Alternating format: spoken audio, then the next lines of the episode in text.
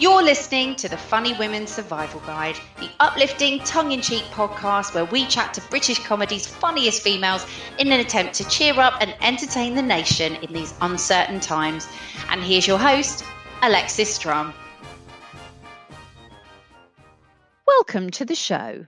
I think it's around day 100. We're approaching day 100 of lockdown, aren't we? Maybe that's next Monday. Are you going to celebrate? I feel like a party is in order. Um, today on the show, we've got two fab young comedy stars. We've got Elf Lyons, um, who is just a magnificent clown and performer. I've seen her a couple of times and love her work. And we also have Lauren Pattison, who was the Edinburgh Best Newcomer nominee 2017. Um, and she's best known for Conversations Against Living Miserably and for being a fantastic Geordie lass and we do love a Geordie on this show. Um, and we chat to them with Kate Stone from Funny Women, and we cover the gamut of pandemic nonsense. So enjoy. Welcome to the show, Elf and Lauren. Hiya, girls. Hello. Hi.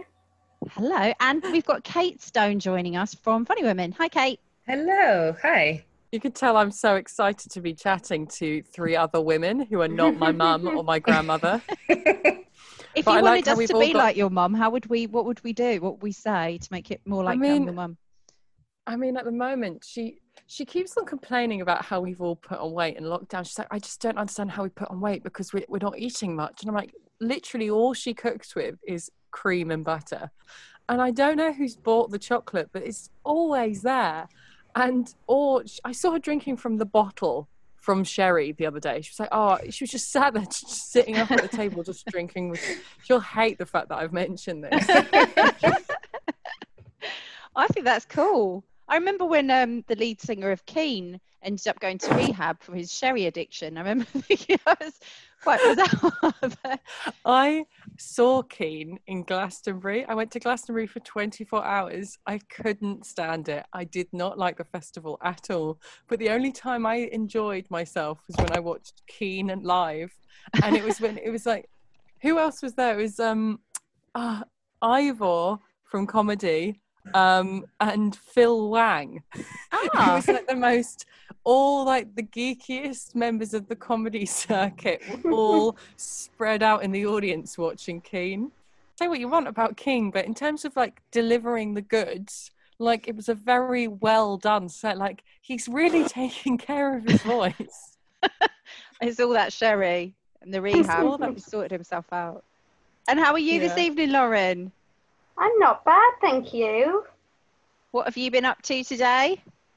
Uh, hard at work. I am one of the comedians who has now got a new job. And to be honest, I bloody love it.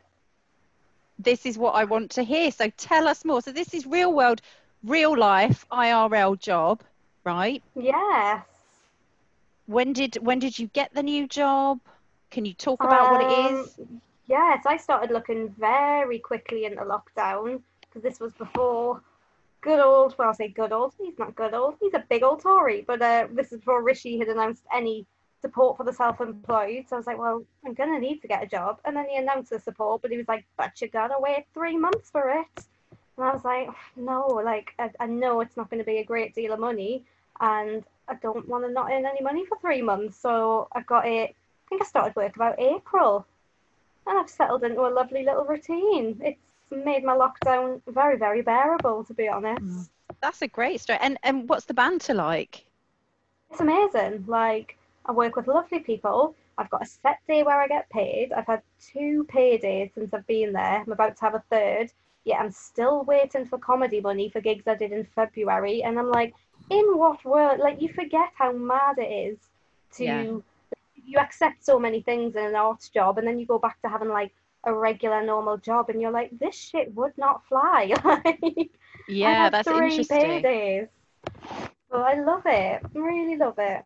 I was finding lockdown quite a struggle until I Mm. got a job, and it's just given me a bit, given me a bit, well, a lot of independence. It's given us more of a routine, and just more of a social life as well, which is brilliant. I think something I picked up on that you just said about what you what you're able to get away with and what people get away with in the arts world. And I think the difference with working in a normal job is that there's processes like HR. Um, you know, if someone treats you like shit or doesn't pay you, anything like that, you've got a, a chain and a process that those sort of issues can get ironed out. But in in the entertainment world, Exactly. nothing like that. No comedy I- union. No, and I feel like in the arts world as well, in the arts world, but like in comedy, it's like, oh well, I don't want to complain about this because it might stop me progressing. I don't want to progress in the fucking supermarket, so I don't care if I complain.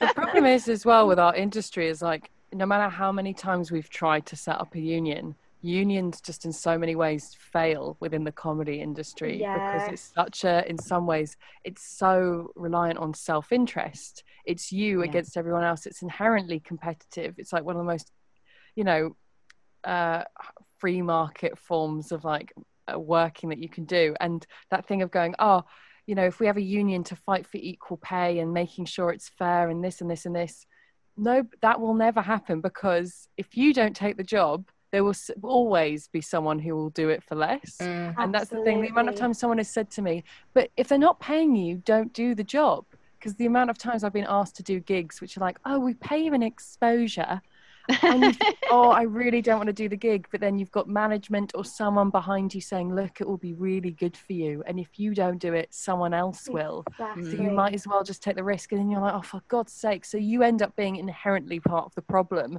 But it's but if you don't do it, someone else will, and nobody nobody cares if you said you didn't do it or you turned it down. The gig will always still go ahead. Exactly. It's the same Makes me like sound really PR. negative.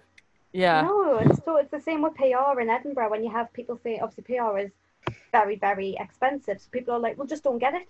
Just don't get it. I'm not getting PR and it's like, yes, in an ideal world nobody would have PR, but until nobody has PR, someone's always gonna spend the money to have it or someone's agent is gonna front the cost for them to have it. So it's all Yeah. fine and well you being like, I'm gonna take a stand and not get PR this year, but then the same 20 comics who can afford it will get it. And it's like, well, then it doesn't really make a difference me not having PR because some people are still benefiting from it. also it sort of totally forgets how our industry again works. Like newspapers media the things that some people really want in comedy which is to be like in the magazines or to be famous. You don't just get randomly selected by a journalist going hey i think you're great. I'm going to write about you. No because they're busy trying to write millions of articles for very little money usually themselves. So they prefer it when someone emails them going hey here are five acts here are their pictures here's a little bit of a pitch about each of them. You can just copy and paste these. That's how they all work to help each other. So, I mean, it's just one of those bizarre ways of looking at PR is so valuable to the industry. I, I just wish everyone was able to sit down and just tell people what they actually do. Yeah. I just get really annoyed because everybody's working really hard in their own world, but nobody really understands what anyone else is doing. I think Sorry, it's that's great. I'm so excited transparency. to talk to people.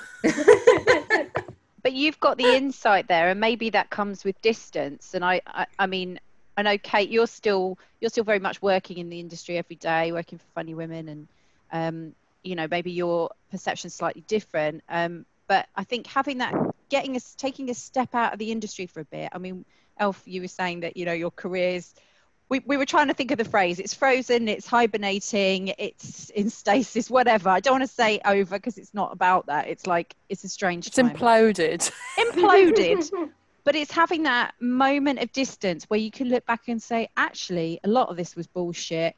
Maybe the answer is to have a bit more autonomy in your career and then not have to always be reliant on these outside people. And what's your perspective on this kate from what you see Um, I think it's just a lot of it is this has been quite awful and devastating for people that work in essentially an industry that needs to be live and it needs to have an audience. So there's so much concern about what's happening. I mean, in my other job, I work as a comedy programmer for three venues in Hampshire, and we just don't know when we're going to be back and when we return, who's going to want to come audience wise or for me? I don't know what comedians will want to get on a train necessarily you know because i'm concerned about people's safety um, but i'm also very aware that a lot of comedians have lost huge amounts of money and might be very keen to get back on the horse as it were but i'm very concerned about um, people becoming exploited as we come out of lockdown because they're just so keen to get back out there it seems like like the logical thing would be and so like we'll see an increase in people touring solo one hour shows rather than programming multi-bill nights mm-hmm. because financially speaking if lauren and i were going to do a show the choice between maybe getting paid 100 quid to do 20 minutes on a mixed bill in comparison to getting maybe 60% of the box office to do a full hour. Like one it's safer in some regards because you've got less people on the bill less people traveling from different areas. But also in terms of marketing you can do a more efficient marketing pitch for one particular act. Do you see what i mean? Yeah it makes a lot of sense. and rather however also all these people i don't know when people are going to resume their tours necessarily because i don't know how many people will be happy to perform at the venues that they, where they would normally perform at mm-hmm. but with socially distanced seating normally yeah. they'd be performing to sort of 140 and now they're going to be performing to 40 mm. it will be so elitist because people are going to be yes. so desperate for comedy so they will be like fuck yeah i've got expendable income because i've not been spending any money in this time i'll spend 80 quid for a 40 pound seat if it means i don't have to sit near anyone like you'll end up with just it will be like gigging in surbiton again just, have you ever had to gig in Surbiton, Lauren?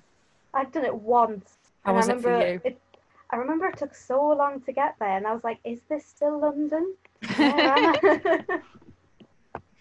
Didn't you do a gig the other day? I did. I did a gig at the stand, like at the actual stand. Yes, um, I was um, going to ask you about that. How did that go? Yeah, it was bizarre. So, like, obviously the club was empty, so like all the chairs and stuff. We had the four, I think it was four acts on, five acts. So there was us, there was the manager of the stand, a couple of staff, like tech staff, and a couple of people filming. So there was like 12 people in the club all together. Uh, there was a one-way system around the club. Each toilet in the stand, only one actual toilet was open. So in each, like in the ladies' toilet, only one cubicle was usable, and you could only have one person in the toilet at the time. We all had to be two meters apart, and we all had to wear masks. We all had to carry hand wash. So it was really crazy. And then when we the gig was like live streamed, so you did it like straight down the barrel, barrel of the camera, but from the stage, and it was just so bizarre because I thought my first thought was, well, it's got to be better than doing it in my bedroom because it's so weird doing it in your bedroom because you're like, but this isn't a stage, it's my bed. So some of that weirdness was removed because I was like, oh my God, I'm on stage at a comedy club holding a microphone. But then you look in front of you and you're like, but nobody's there.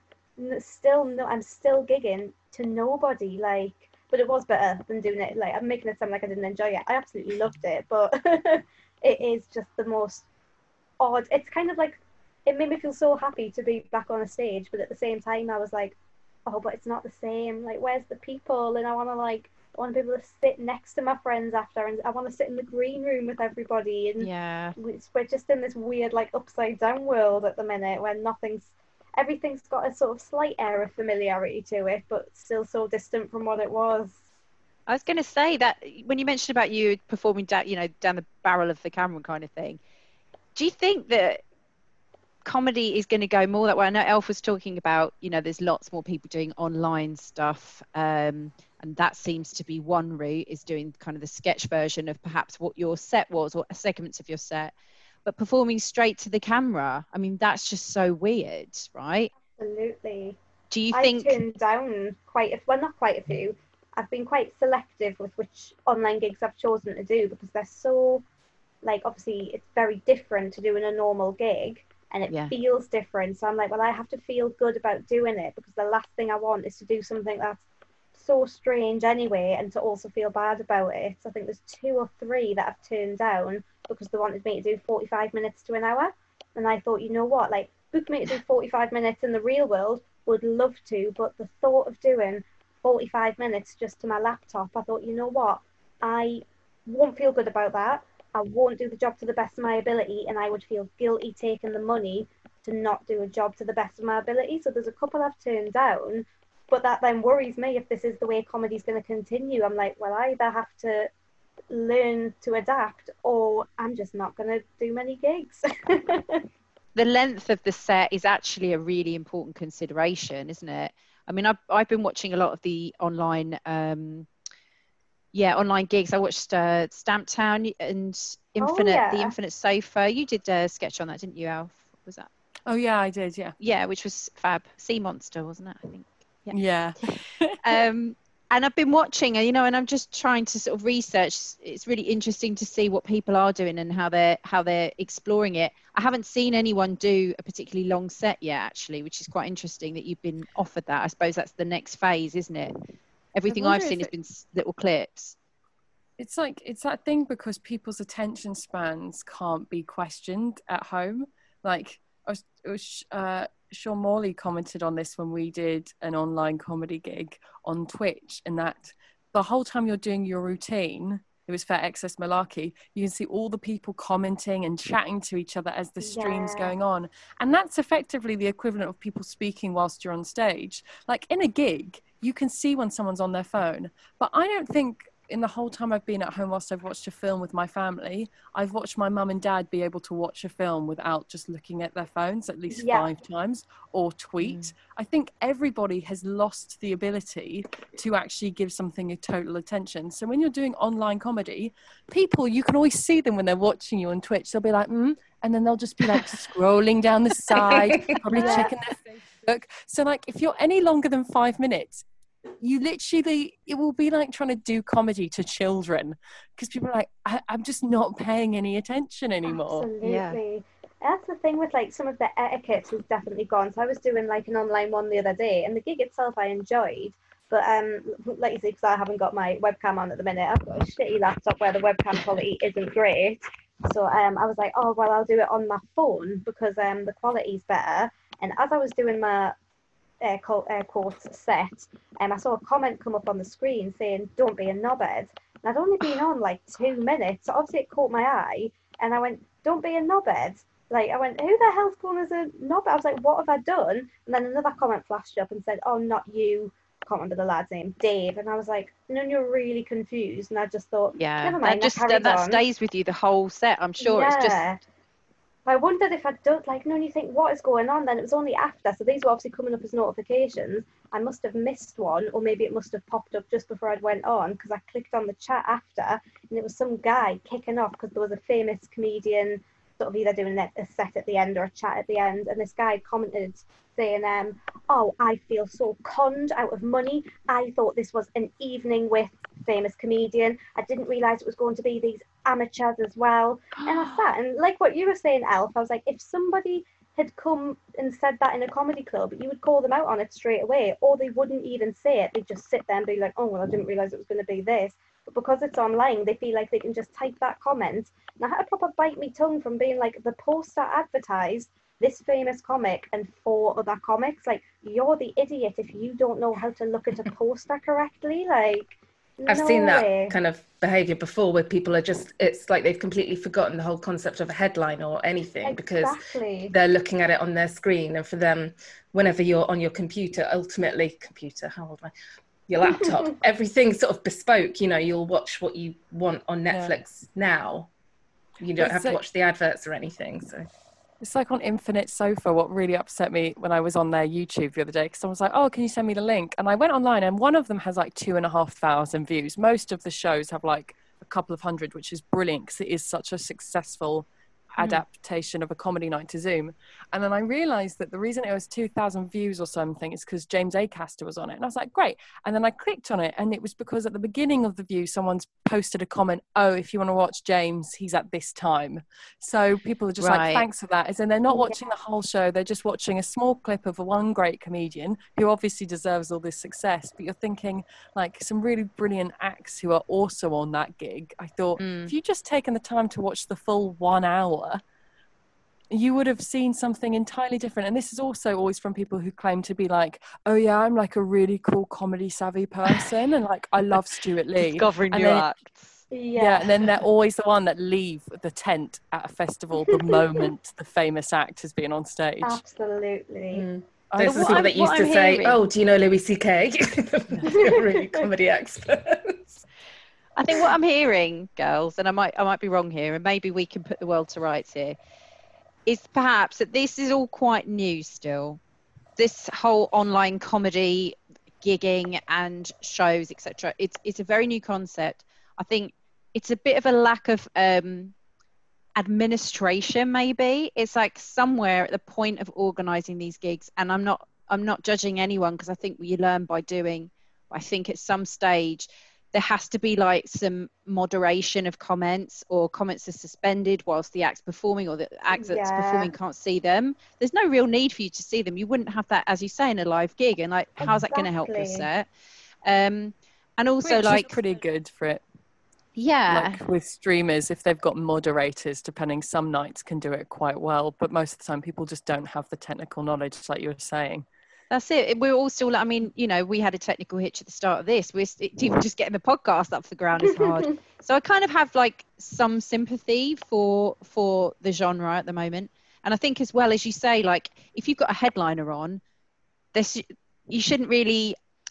The same rules should apply as when you're running a night, and it should just be like, look, guys, you know, come on, get in the spirit of things. We've we've got a bunch of great comedians. Someone so's going to be on at some stage, but that you know everyone gets a fair shot. I think the fact that you're, you know, especially Lauren, you're putting yourself out there and you're actually doing these gigs. You're being a guinea pig in a sense, and I think that that should be respected and rewarded in some way. Uh, it's hard enough. Because at the start, I was dead against, well, not dead against doing them, but obviously when this all happened, people were saying to me, well, live stream a show, live stream a show. And I thought, and this is before people had actually sort of started running some kind of semblance of gigs. And I thought, I can't think of anything. I'm quite an anxious person anyway, and quite like, I get very nervous before I go on stage. I thought, I can't think of anything worse than me in my bedroom telling jokes alone for say like 20 minutes half an hour and just hoping somebody's tuned in and a few people but i think like dove straight in and did like you know the solo live streams and i thought brilliant good for you like you do what you want to do you handle this how you want but it's not for me. And then obviously people started forming more gig structured ones and i was like well that seems a bit less scary. That seems a bit more like a gig. It's not just me there's a pre-existing audience.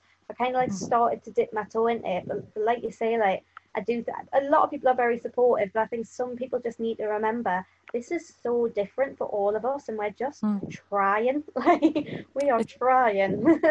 It's so exhausting to adapt as well, like you were saying, because in the first two weeks of lockdown, I think, like, I was like, right, come on, try and be proactive, because suddenly you lose all your work, you lose all income. And also, I'm not in, like, I'm not in a city, I'm in like the middle of nowhere with just my parents. So uh, mentally, I'm very close to committing a murder. But the amount, I sort of I, I was like, okay, download Twitch. How does Twitch work? Okay, I'm going to stream one of my shows. So I decided to like set up in the garage and try and stream parts of my show. I found loads of old props and I stood up and I performed for about 45 minutes on my own to the internet. And it was one of the most harrowing, weird, ex- like when I say harrowing, like obviously there are lots of things that are harrowing, but because you had no reaction. And when you do comedy, especially clowning on your own without people, it does just Mm. become a form of mental illness. And then I was looking at the feed and I realized there were loads of guys who were just pretending to be me on Twitch, who'd pretend, who'd copied my name, and who were just calling me absolutely the most horrible things you can imagine. I was getting so much hate mail for the way I looked, and I read that back, and then I got like I think. Ten pounds donated off Ko-fi, which I mean is better than a poke in the eye. And I was Mhm. like, "Great, ten pounds, thank you. I, that means I can get some hay for my guinea pigs." But like I was just feeling like, is this emotionally worth it? Because after two weeks of like doing a YouTube channel, suddenly creating loads of characters I was putting on my Instagram, I was trying to show everyone, look, I can adapt. Mm. I can do this. I was like, but do I want to? Because I am a live performer. There are other people who do this so much better than me. I think you're very vulnerable as well. You're in your own home for a start, or your garage, as you say, or your parents' home. Um, and it's a part of you that you're broadcasting. So when you then get people making ridiculous comments that you shouldn't have to see in any Mhm. world, um, I think that that is actually you've got to be mentally incredibly strong to be able to handle that. And I don't think you should have to actually. I don't think anyone should have to just to be. No. You're just trying to do your job. Yeah. I like that thing about being strong. Like at the moment in a pandemic, like I've, I don't know how you guys have been, but I've been so, so depressed. Like I didn't have my antidepressants when we went into lockdown because my was registered in London. And I had this horrible period where like, and also struggling with sort of things like drinking and trying to stay off certain things. I was like, I'm not sure I can cope by like i'm not sure i can be resilient like actually at the moment all i want to do is cry and i spent about a week where i just slept in my mum's bed because i was Aw. so stressed and so anxious all the time and then it's a nightmare because as comedians you are meant to be the entertaining fun ones we're meant to be the doing the tiktok videos Yeah, yeah. and my Instagram was just complete fabricated lies because every time I do one post, I then have a panic attack, and my mum would be like, "Let's just get into bed and let's just watch Dexter." And she's like, "And Emily, if you don't want to do a comedy anymore, you don't have to do it anymore. You don't have to do. Welcome. Walk If you don't away from the comedy. She was like, Emily, you've done this for a long time. If you don't want to do it anymore, you can do whatever you want. If you want to work there, we can help you find something. Don't worry. Jared, she's like to my dad, she doesn't have to be a comedian anymore, does he? And he's like, no, you can be whatever you want to be. He's like, "Ah." crying, crying. I hope you don't mind. We're laughing with you, not at you. No, it's all right. But like, how has it been? You li- do you? Who's who's living with their parents? yeah, me. Yeah, if we cheers for living with parents. Like, I, if I could, I oh. would. I think it's great. I wish You're I was bubbled with with, them, my aren't parents. I'm bubbled. I'm bubbled with my parents. I'm loving the bubble right now. Yeah. See, I got single parent privileges. You having your parents is is like so super important right now. I think, and of course they're older, they're more vulnerable, etc. So I get it, and I I think the mental health part of this conversation, which unfortunately the government uh, don't seem very keen to address, um, is yeah, it's a really something that we all have to really take on board. And actually, it's okay to have time when you switch off or you come off social media, um, just to stop you from yeah killing a parent, which nobody wants. my um my little brother came down because he'd been isolating for ages with his girlfriend and so after about five weeks of isolating they came down to stay here which made they oh, slept in his room and we were sort of by that point going yeah none of us have got it. Like i think it's fine. It was Yeah. just after the alert for you know uh, well whatever we've all coped in our own ways. And there was this weird like my anxiety went through the roof because my brother's girlfriend she's 23 and she works for like a company like a big company. And she was waking up at six in the morning and working till about 10 at night. And then her bosses would ring her about one two like send her an email and go hi can you get this contract and refine it and send it in by about 10 tomorrow?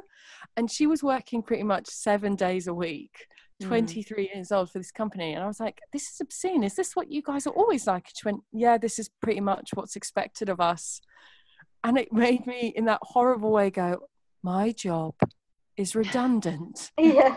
my job is pointless. And then when I was saying to my mum and dad, I feel a little bit sad. I then watched this poor woman just like drinking all this coffee, trying to deal with these insane bosses. And I'm like, I don't feel like I'm a valuable part of society. So, Felt what I was going to ask you actually, girls, um, what was the last normal thing that you did that actually felt normal? oh, this is hard because I've done like obviously I did the gig at the stand, and that was like normal but not normal because I was like "Ah, I'm in a comedy club and I'm with comedians, but it's not. And then like I went for a walk with a friend, and I was like, this is almost normal, but we couldn't piss anywhere because all the toilets were shut. We had to stay two meters apart, and I couldn't give them a hug. So I was like, ah, so it's all these. I'm getting like little snatches of normal that are still so not. I think the last like properly normal thing I did was I did Glasgow Comedy Festival. That was my last gig before everything started getting cancelled and before like the lockdown kicked in. But even then, like I think I had a few people who bought tickets who didn't turn up.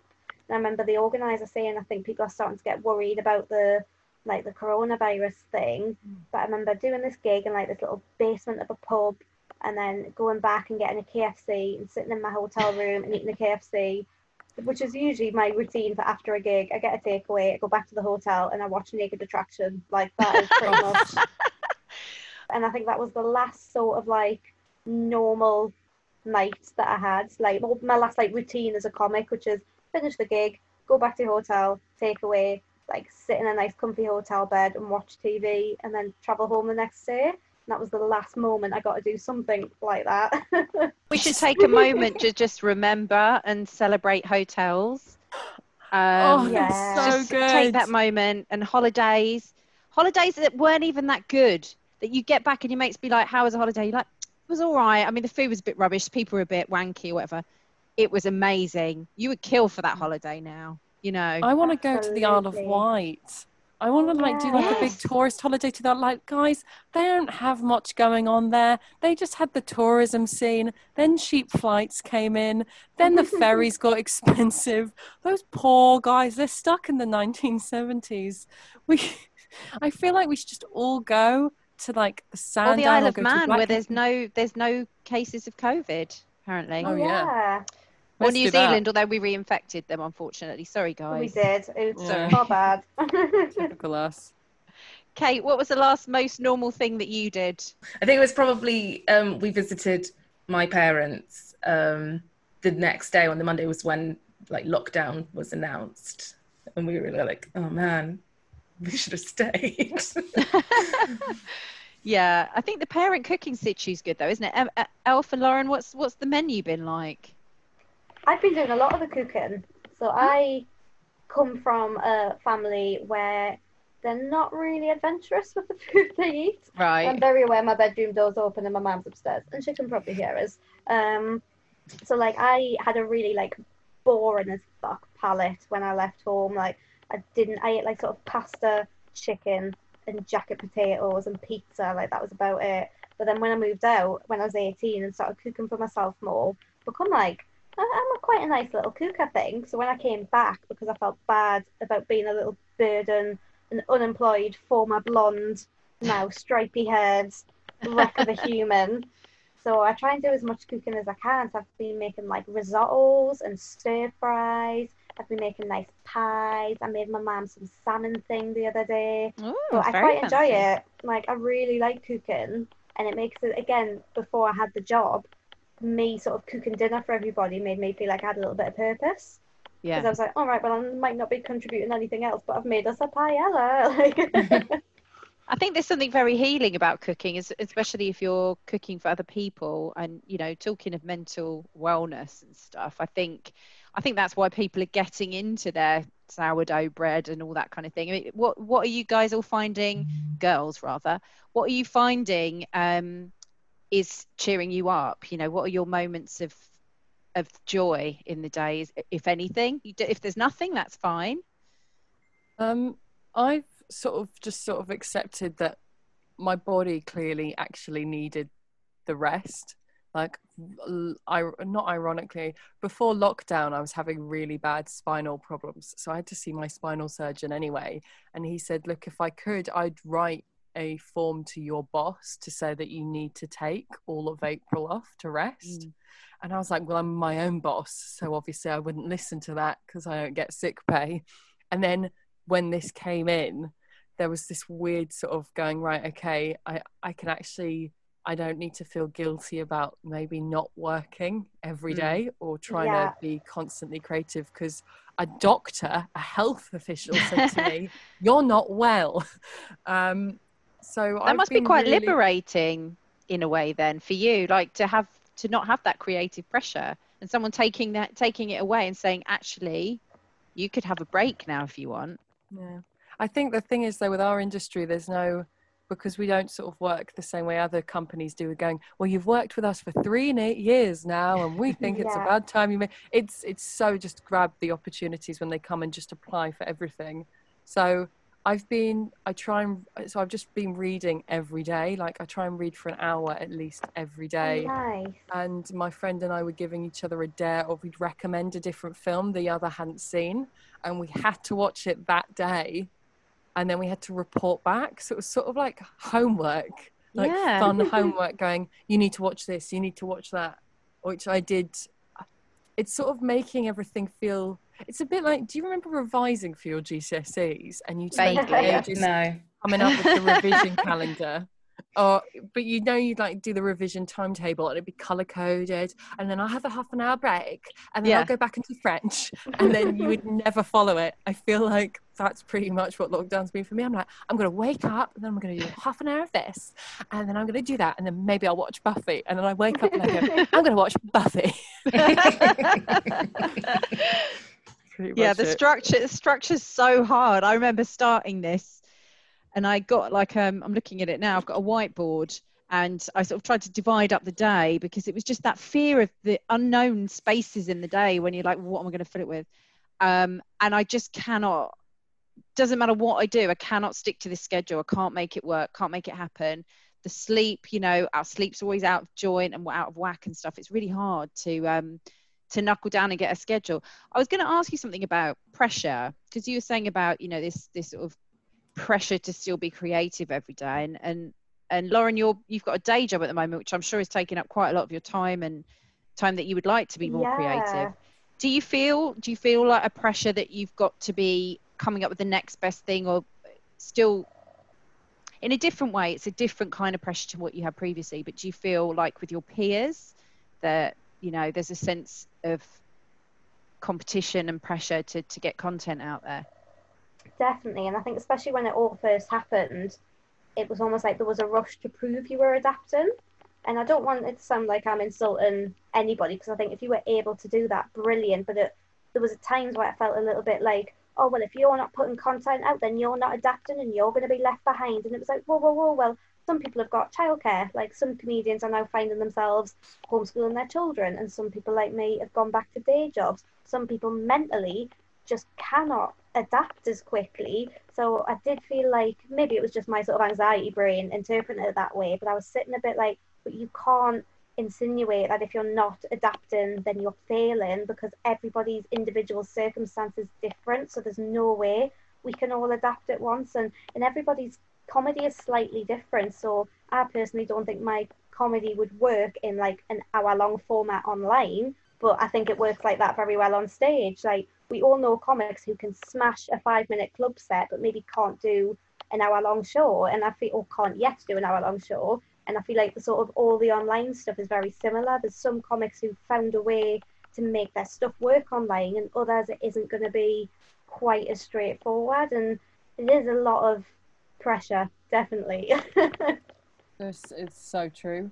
And it's that thing that you were saying, it's so based on fear mentality of haven't you done this yet? You need to do hmm. it. Totally forgetting that people have families, mental illnesses. Hell also people forgetting it's a pandemic. You might have been ill. yeah exactly or you might be worried um, about someone that's ill or someone close to you yeah it could be yeah. and also you can't write comment like how are we expected to pitch and create innovative ideas when we aren't being able to do the lived experiences that would often encourage us to create in the first place? Like a huge amount of my work tends to sort of come out from just being on stage and just improvising. Like the last gig i remember doing that i had real fun with was for lauren's birthday when i just got to take my clothes off for you yeah, I love that. it was so much fun. Just remember, I just remember not knowing what to do, just going "Happy birthday, Lauren," and I just get to take my clothes off. And I'm like, if I tried to do something like that, or just experiment with that idea on Twitch, it would be harrowing. Yeah. it just wouldn't wouldn't work. And so you go right, okay. Well, I'm not. Also, all the great COVID materials probably already been written now. Yeah. We've all seen the two minute great sketches people have made. We don't need any more COVID material. We all know what lockdown is like now. It's been terrible. yes i was going to say like um you said about your back and i i know i, I was reading up on you because i obviously i do a bit of research just as a courtesy um and i saw that you'd uh, i read an article uh, i think uh, it was about a year ago about some of the issues you've been having because you had quite a serious back problem didn't you that took you out the game for a bit How does that Yeah. compare to to what you're going through now? I mean, I mean, at least now I have sort of I've got better bladder control. Like that was one thing that was going on during February was I kept on wetting myself when we were making Gorgon. So that was a really stressful part of trying to direct, write, and make a show. And you're trying to be fun all the time and really optimistic. And people often, well, we always make assumptions about what everyone's up to and like, oh, but you're doing really well. Da, da, da. And you're like, yeah, but I'm pretty sure I've just wet myself in this conversation ah. and I'm wearing really big knickers or nappies. so I was getting all of that sorted, and then obviously I think luckily it's it's calmed down weirdly during lockdown. I mean I don't I don't know, just one foot in front of the other really. There are so many other people who are in worse situations. Like I'm so lucky right now in the fact that I'm living with my mum and dad, so I don't have to pay rent right now. Um, my mum knows how to cook. There is a washing machine. Mm. Um, we're also in nature, as in we're in the countryside because it's like an old rundown farm because my mum and dad rescue animals.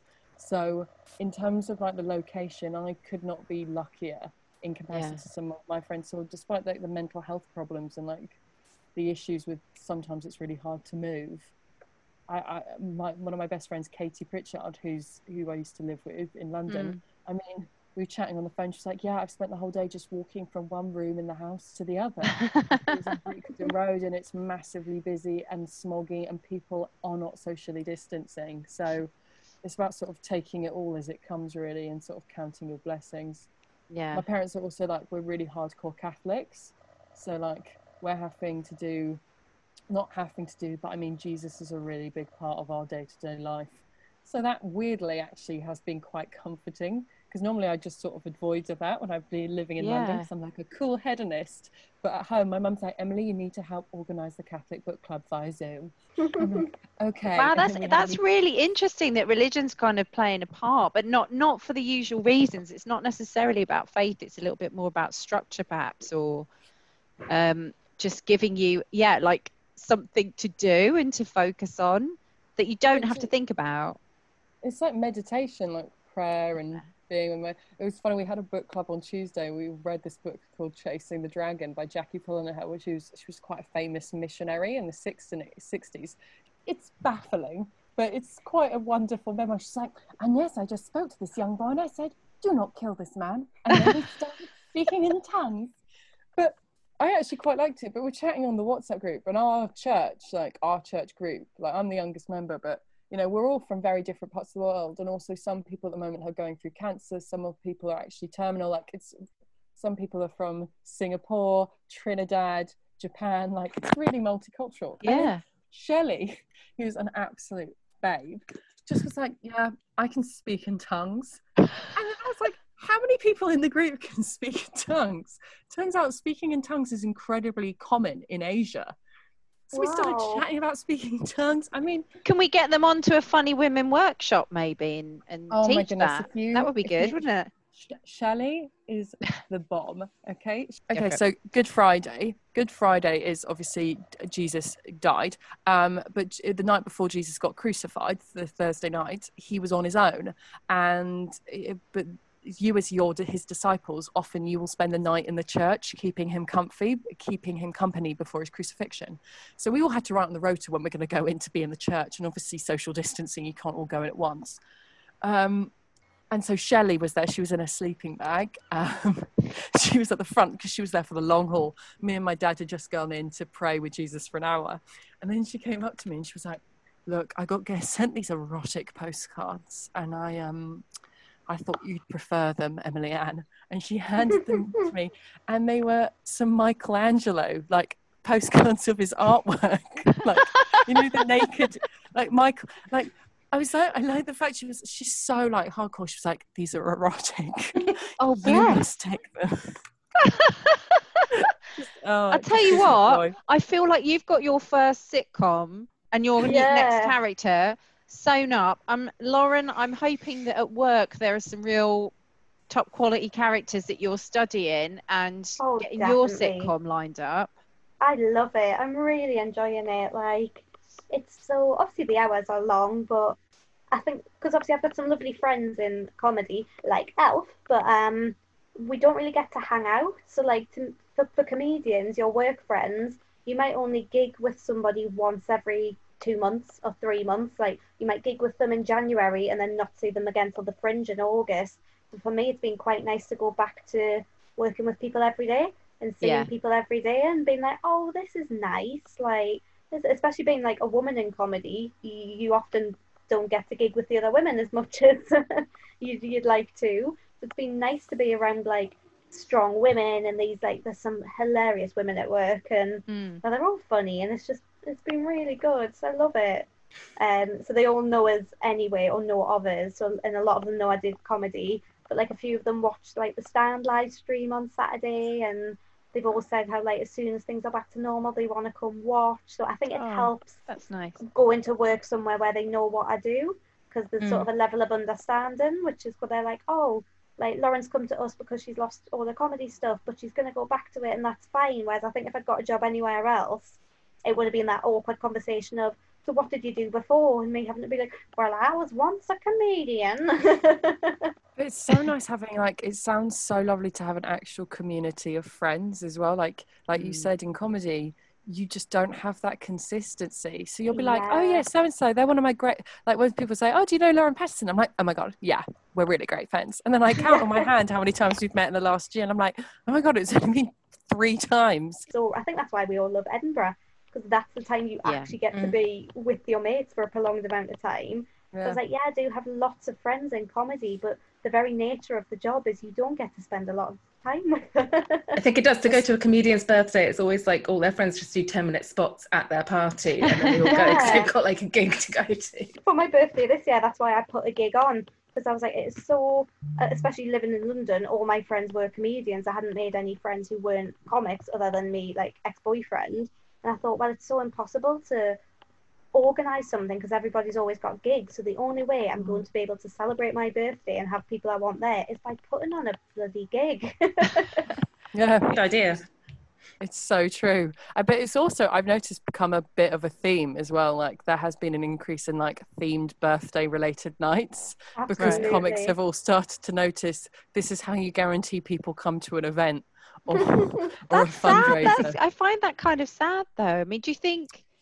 Do you think maybe like uh, if you were to make a resolution, like a post-pandemic resolution, then would it be that as simple as you want to be able to see your friends more in like a real Yeah. sense?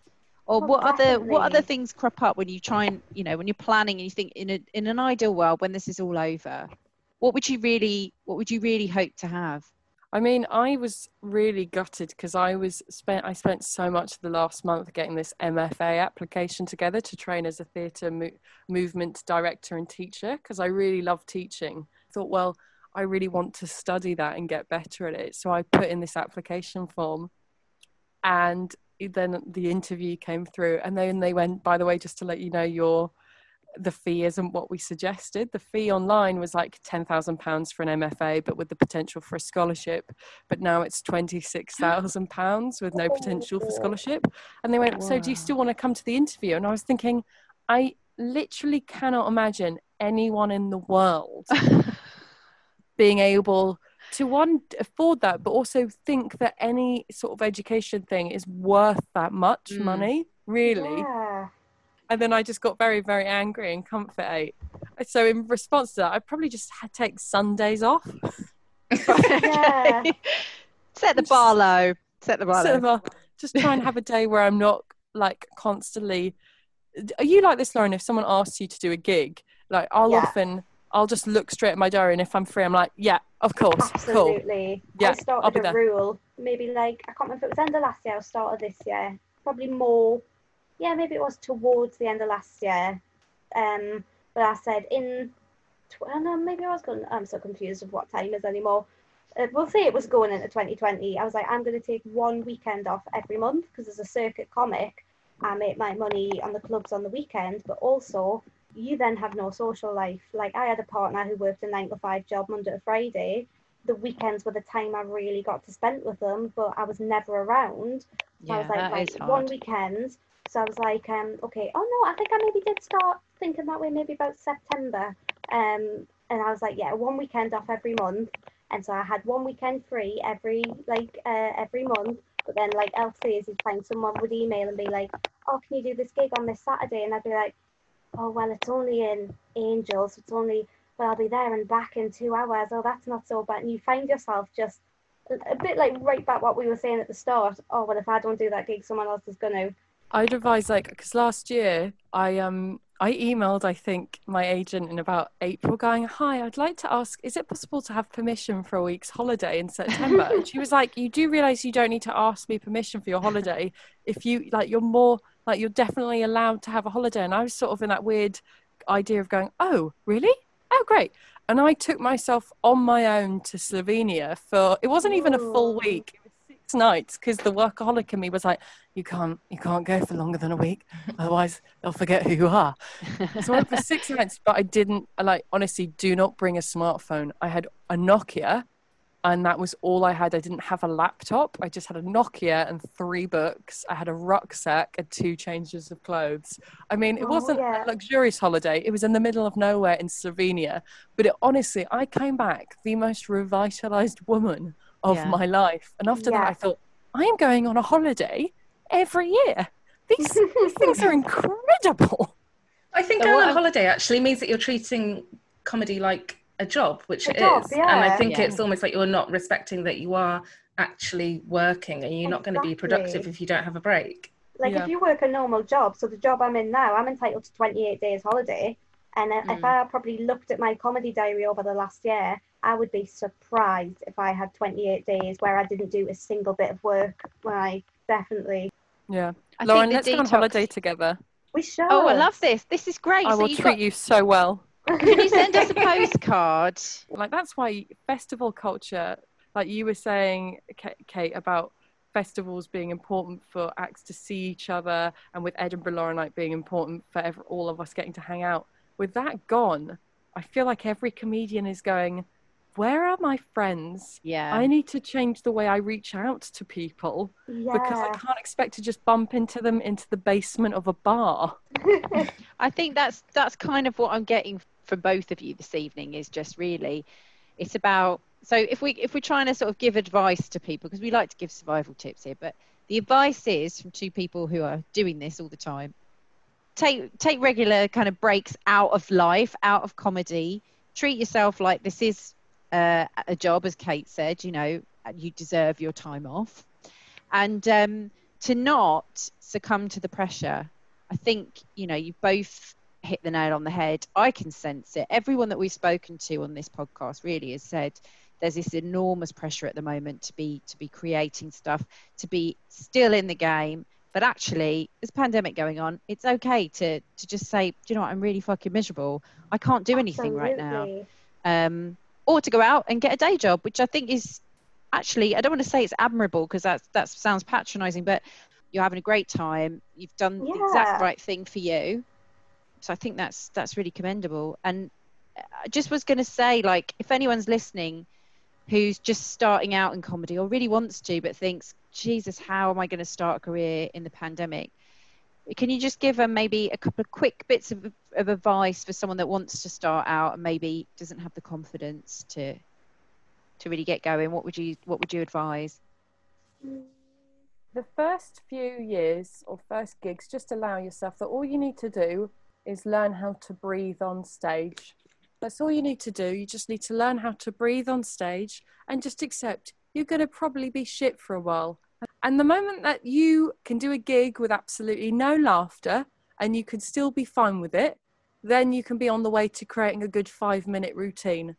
But until then, you've just got to have fun letting that ego and that pride of yours take a pummeling and realize that failing is one of the absolute most important steps towards creative freedom. Oh, I love that.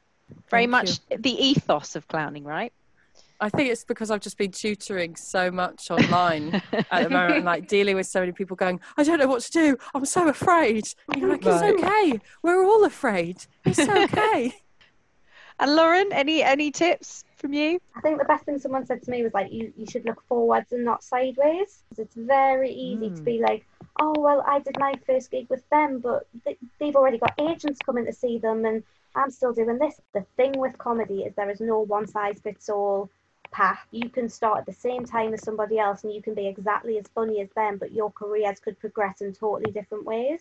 I remember someone saying to me, I want to have your Edinburgh. And I said, with the greatest respect in the world, you cannot have my Edinburgh because you're not me. It's very much about just sort of Yeah. following your own path, definitely. And don't get disappointed if you don't get the reaction you decided before you went on stage that you thought you deserved. Oh know, wow, like, that's great go- advice. Yeah. When people Yeah. go to Edinburgh and they get cross, they didn't get nominated. And you're like, is this because Yeah. you decided beforehand that that was what you should get? Because if so, you've gone into this with a totally wrong expectations. Absolutely. You were just this gig is our job is not a fun place to be really. Like at the beginning those first couple of years are so fun because you see Mm. the same people every day in the pub and it's all light and if you do well like you can live off that steam for a week. But like it's so interesting having this argument with um someone recently saying i don't know why you're so stressed every time you have to do a gig like because you've shown that you can do it like you can Mm. you, you're a professional like surely you, you don't need to worry and i'm like no because it matters more when yeah. it is Yeah. your only job because suddenly if you have a shit gig it's not people won't go oh that's okay we Yeah. understand they go well no you're a professional so you know it becomes really capitalist you are a product we've Mm. paid you you deliver and so that gives its whole other whole other kettle of fish sorry Thank you for the advice, girl. Girls, I feel like, you know, if all goes tits up with the careers, I feel like guidance counselors, this could be the future. Comedy guidance counselors. I mean, I don't know if that exists as a job. Um, you once told me, Elf, that I would make a good agent. I remember that. oh my goodness you so would I, I feel like you could be a great culture secretary. I think you'd be like a Well, that fantastic leader definitely, of the yeah. Party. I I would Yeah. support feel you on that. She's just one of my favourite people. I'm just gutted I haven't been able to see your face for the last hour. I know my webcam was such a blur, and I was like, I'm just going to put that pretty Facebook picture on instead. That'll, that'll do. Well, thank you This so has been much, so ladies, nice. for coming on today, and, and thanks so much to Kate as well. Um, amazing. Oh, this has been so nice. I'm sorry if I've been talking too much. I just What is got that? too This, this is the point of being a guest on a podcast. That is actually your role, so don't worry. it was Okay. great. The the funny women community are a lot. A lot of the people that listen to this are people that are starting out or are trying to find their way. So I think actually it will be really helpful to them to sort of see the reality of yeah. warts and all. Oh, I love this. I love women.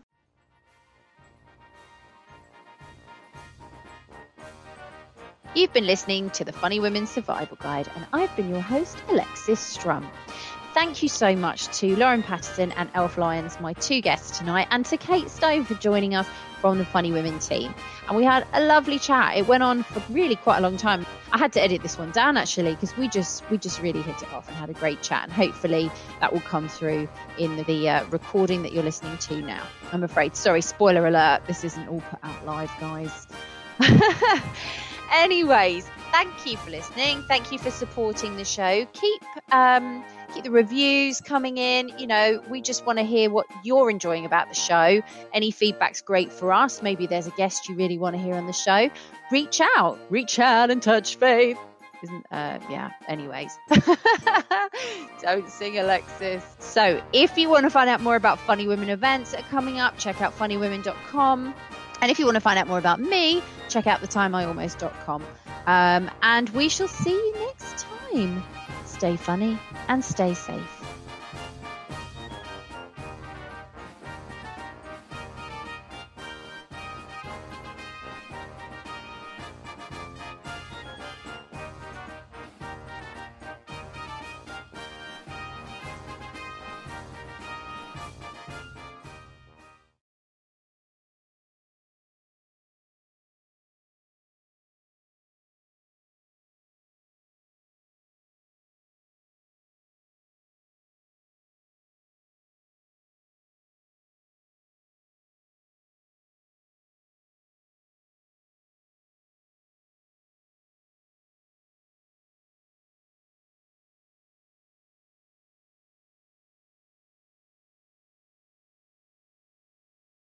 You've been listening to the Funny Women Survival Guide, and I've been your host, Alexis Strum. Thank you so much to our guests this week, Sam Baines and Anna Morris. And of course, thanks to Lynne Parker from Funny Women for joining us in the studio. Sam can be found on Twitter at Samantha Baines, and Anna can be found on Twitter at Anna Morris Comic with two R's in the middle. Action on Hearing Loss can be found on Twitter at Action on Hearing. And finally, let's get to some recommendations. So, uh, future Funny Women Survival Guide guest Emma Sidi's amazing La Princesa de Woking is, uh, I hope I pronounced that right, is ready and waiting for you to get your teeth into on YouTube. And I also would recommend I May Destroy You by Michaela Coel, which is on BBC at the moment. Um, it's a drama about consent and it is just incredible. And in live comedy news, yes, that is still a thing. Hot off the press, Jason Manford is starting a brand new online comedy club. It starts next Thursday, the 25th of June. Tickets are available now at theweeklystandup.com. And you can also find them on Twitter at weeklystandup underscore. In terms of Funny Women events, there are some regional time of the months coming up, as well as Have We Got Women for You on 30th of June. And you also have until August 28th to nominate your favourite comedy web series for the Funny Women Best Web Series Award. Find out more about all of these events via funnywomen.com. And finally, if you want to find out more about me, go to thetimeIalmost.com and try and figure out what our future children will look like. Please subscribe, download, rate, review, and share this podcast. Your ongoing support means so much to us. Thank you. Stay funny and stay safe.